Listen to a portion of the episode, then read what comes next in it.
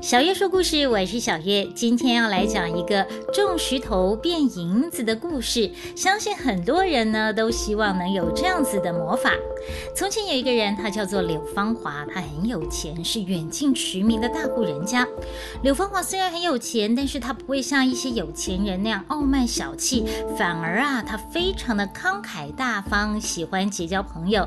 他家里面常常都有客人来往聚会，曾经同一个时间还有。上百个人住在他家，这些人呢，也就是所谓的门客。他不但爱交朋友，还喜欢帮助别人。朋友有难向他借钱，他从来都不会拒绝。有些人借了钱不还，他也不会去要。像这么一个有钱又大方的人，身边一定是围绕着一群人，有的是真的朋友，但是更多的呢是跟在身边想要沾点好处的人。但是柳芳华并不在意，他就喜欢有朋友前呼后拥的感觉，好像自己是个大哥一样。柳芳华的很多朋友都跟他借过钱，只有一个朋友叫做宫梦碧。宫呢就是宫廷的宫啊，梦就是梦想的梦，弼呢就是呃弼马温的弼，也就是两个弓箭的弓，中间一个一百两百的百。这个宫梦弼呢从来没有跟柳芳华求过什么，或许就是因为这个关系，所以他们两个人的感情特别好，是真正的知己朋友。宫梦碧每次到柳芳华家一住就是一年。柳芳华的儿子叫做柳和，和就是和气的和。那个时候呢，还是个梳着两个小辫子的小娃儿，他都管宫梦碧叫做叔叔。每天放学回来，宫梦碧就会跟他一起玩。他们特别喜欢玩扮家家酒的游戏。你可能会觉得好笑，一个大人跟一个小男孩玩什么扮家家酒啊？其实呢，更精确的说，应该是大地游戏。他们会把地砖掀起来，假装呢小石头是金子，把这个小石头埋进去。所以呢，他们的扮家家酒其实就是埋金子游戏。他们实在太喜欢这个埋金子游戏了，怎么玩也玩不腻。他们把柳芳华家五栋房子几乎都埋遍了，不少客人都笑龚梦碧的行为幼稚，龚梦碧也不以为然。柳河也很喜欢这位龚叔叔，总是黏在龚梦碧的身边。三十年风水轮流转，再美丽的花也有繁华落尽的时候，柳芳华家也渐渐没落了。那些门客也就慢慢的散了，连上门的人都少了，最后只剩下十几个人还待在柳家。柳芳华一辈子重情重义，即使到了晚年，家里的经济状况已经衰败的不得了了，他也硬是卖田卖地的要来招待这些客人。柳芳华的儿子柳和这时候也长大了，他受到他父亲的影响，也是花钱如流水啊，把朋友当兄弟。不久呢，柳芳华生病过世了，柳和没有钱办丧事，宫梦碧就拿出自己的钱为柳家料理后事。柳和很感谢，就把家里面的事情都托给宫梦碧去管。宫梦碧也很尽责的管理起柳家的大小事。但是宫梦碧有一个很奇怪的行径，每个人都搞不懂。就是呢，他每次从外面回来，都会带一些瓦片回来，随手就把这些瓦片丢在房子的嘎嘎角。这些瓦片有什么用呢？大家都不知道，也没有人去过问。有一天，柳河就对宫梦碧诉苦说：“家里实在是太穷了，什么事也做不了。”宫梦碧就像一个长辈一般的对他说：“你好日子过惯了。”不知道苦日子的艰难，不要说现在没钱，就是现在给你一千两银子，你也会马上花光光。男子汉怕什么？穷不可怕，最可怕的是不能自立。柳河听了觉得很惭愧，他也就不再抱怨了。过不久，宫梦碧要回自己的家，柳河希望他能够早点回来，宫梦碧也答应了。但是宫梦碧走了以后，柳河不会持家，家里面穷的连饭都吃不上了，原来的家当也都卖的差不多。柳河每天都在等着宫梦碧回来，但是宫梦碧却从此销声匿迹，不知去向了。当初柳河出生的时候，柳家家业兴旺，富甲一方。柳家跟隔壁县的一个大户人家黄家定了亲。后来黄家听说柳家变穷了，就想要悔婚。柳芳华去世的时候，黄家不来吊丧。柳河扶丧起满去黄家谈论婚事，黄家拒不见面，还叫守门的人转告说，要谈婚事先筹一百两银子再来，不然从此断绝往来。柳河的母亲听说黄家不但悔婚，还翻脸不认人，讲话又难听，真的是又气又难过。本来还寄望跟黄家结亲之后能够改善家里面的情况，但是现在只能叫柳河去跟以前的一些朋友求助了。这些朋友过去跟柳家交往，是因为柳家有钱，商场上钱财互通是常有的事。柳家借他们钱也从来没有要过。但是现在情况不同啦，有钱要周转容易，没钱是怎么样都行不通的。就像现在的银行，你要跟银行借钱，都要先有担保品，没有担保品是一毛钱都借不到的。所以越是大公司跟银行借的钱越多，银行还希望这些大公司借越多越好。果然，柳河奔波了二十多天，一毛钱都没有借到。人情冷暖，世态炎凉，连宫梦碧都不见了。柳河母子真是看透了，也绝望了。话说，黄家姑娘听说父亲因为柳家变穷就悔婚，还要把她嫁给别人，心里很不开心。她哭着对家人说。柳河不是生来就穷的。假如他现在比以前还要有钱，你们还会把我许配给别人吗？因为人家变穷就悔婚，这太不讲仁义了。黄姑娘的父母听不下女儿这番话，又是劝又是骂的。黄姑娘还是坚持她的想法。没想到没过多久，黄家遭遇盗贼，家里面的财物不但被洗劫一空，黄氏夫妇还差一点被盗贼给杀了。从前黄氏夫妇仗着自己家里有钱，嫌贫爱富，看不起别人。现在他们也变得一贫如洗了。而且这种苦日子啊，一过就是三年。黄家呢，还是一样穷，并没有翻身。有一个商人听说黄家姑娘长得漂亮，就拿出五十两银子做聘礼，要娶黄姑娘。他父母苦日子过怕了，想到有钱可以拿，就一口答应了。等于呢，是用五十两就把他的女儿给卖了。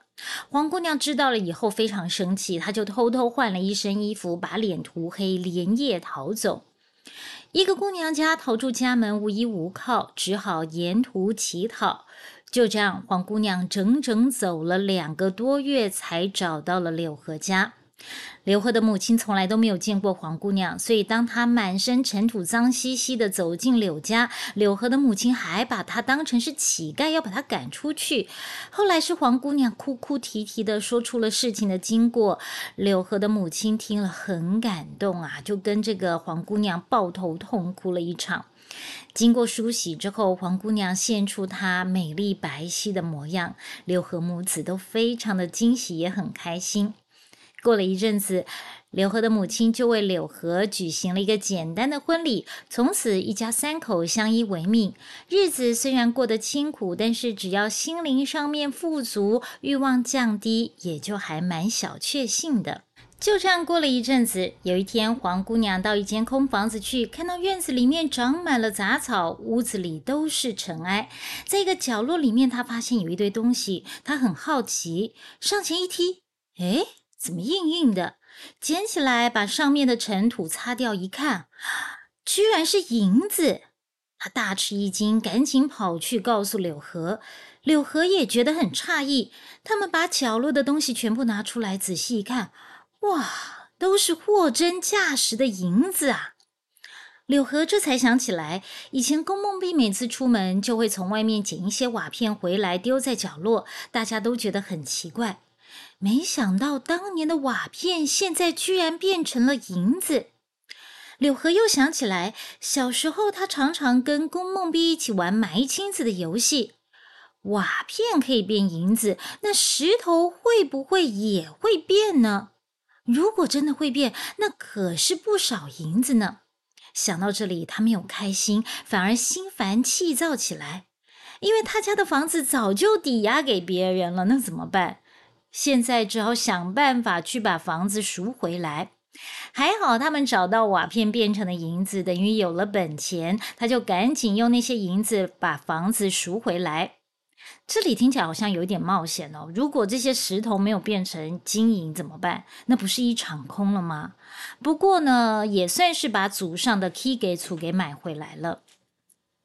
房子买回来以后，柳河夫妇忐忑不安的走进屋子，看到里面的情况，他们的心立刻跌落谷底啊！原来年久失修，那些地砖都残破不堪。当年埋的石头有不少都露在外面，看来啊，奇迹是不会发生了。可是当柳河掀开地砖，掏出埋在地下的石头，他们还是惊呆了。银子，闪闪发光的银子，那些石头真的都变成了银子。这下柳河才知道，宫梦碧不是一般人。这些银子不是奇迹，都是宫梦碧早就预言到未来柳家的状况，预先做的防范。就这样，柳河一夜之间变成了百万富翁。他赎回了过去的田产，重修房子，装饰住房，买仆役。穷了那么多年的柳河又变有钱了。但是呢，他没有得意忘形、挥霍起来，而是奋发图强，努力读书。因为他想起宫梦碧离开的时候跟他讲的话：“穷不可怕，最可怕的是不能自立。”所以，如果他不能自立，又回过头去过以前那种挥霍的生活，那就太对不起龚梦碧了。皇天不负有心人，三年之后，柳河考中了举人。再说回柳河的妻子黄姑娘的父母，当年黄姑娘的父母贪图五十两的聘礼，要把女儿嫁给一个商人，没想到女儿跑了，他们的生活也一天不如一天。商人给的钱早就用完了，房子也没了，穷的就跟当年的柳河一样。他们听说柳河变有钱了，就很后悔当年的势利眼。但是现在也不好意思去跟人家攀亲富贵的。后来呢，他们又听说柳河早就成亲了，妻子就是他们的女儿。他们又惊又喜，毕竟女儿离家出走，他们也很担心，也很后悔。现在有了消息，他们也很想去看看女儿现在的情况，可是又怕被柳河拒绝。毕竟当初柳河来跟他们求亲的时候，他们可是避不见面的。可是现在日子实在是太难过了，两老呢身体也不好，不得已，黄老爷只好一路奔波来到了柳家。黄老爷看到柳家门面气派，还迟疑了一下，但是人都到了，难不成就这样回去吗？所以他只好鼓起勇气上前求门房通报，但是门房根本不理会。后来是黄姑娘听到消息，很想去见自己的父亲，但是又怕柳河不高兴，无奈之下只好叫旁边的丫鬟准备了酒菜给父亲吃，还拿了五两银子给他，并且说可以叫黄老夫人扮成卖花妇人的模样，跟着丫鬟进屋，搞不好还有机会可以见到女儿。黄老爷回去之后，就把这些情形告诉黄夫人。黄夫人很想念女儿，就照着女儿的话，扮成了一个卖花的老妇人，由丫鬟带着进入屋里，见到女儿。母女俩隔了那么多年再度相见，都是又难过又欣慰的泪眼相对。那两天柳河刚好不在，黄姑娘就留母亲在家里住几天。可是黄姑娘说，柳河对当年被赶走的事情还是非常记恨，所以柳河回来之后就只能够让母亲离开了。黄老夫人在柳家住了三天，没想到柳河提早回来了，黄姑娘赶紧让黄老夫人躲起来。为了不委屈黄老夫人，黄姑娘试探性的问柳河的态度。黄姑娘说：“都这么多年了，我很想念我的父母，可以让我回去探望我的父母吗？”没想到柳河居然说：“他们嫌贫爱富，悔婚就算了，还想用五十两就把你卖了。我想到就有气，这辈子别想要我认他们。”黄姑娘听了，泪眼汪汪的说：“我知道他们不对，但他们毕竟是我的父母。”难道你不能顾念我们的亲情，接受他们吗？柳河的态度还是非常的坚决。黄姑娘不方便留下黄老夫人，其实黄老夫人自己也不好意思再住下去，拿了黄姑娘给的二十两银子就离开了。从那次分别之后，黄姑娘就再也没有父母的消息。而黄姑娘虽然不再提起父母，但是因为太过思念了，日渐消瘦。柳河看了也是很心疼。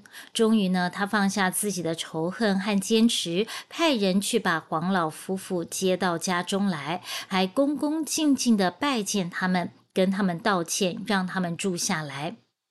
不过黄老夫妇很羞愧，住了一个月之后就想回家。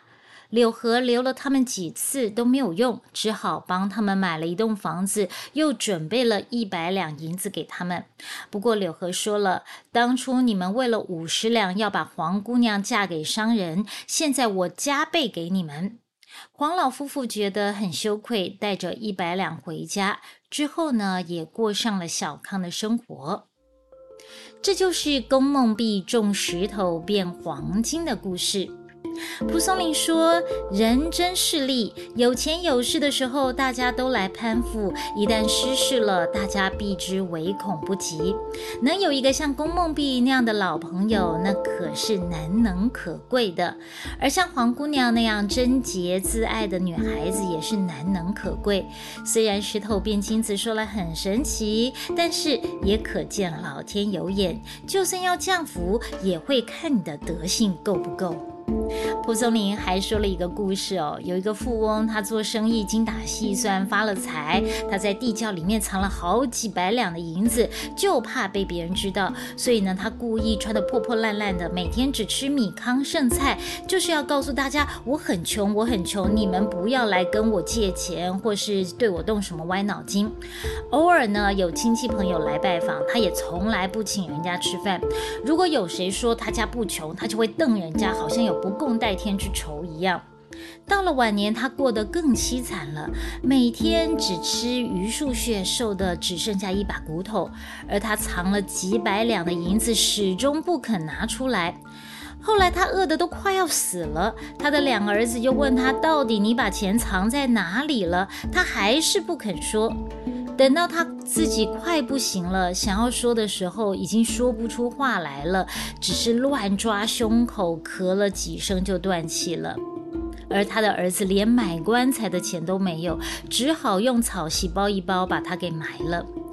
我想，这也就是为什么大家对“守财奴”这个字眼这么反感的原因了。有人努力了一辈子，辛辛苦苦赚了钱，却不懂得享受，搞不好最后的钱呢，都被子孙给挥霍掉了，被靠马波把塞。而且呢，如果不能够把钱做妥善的运用，那只是死钱，一辈子守着死钱又有什么用呢？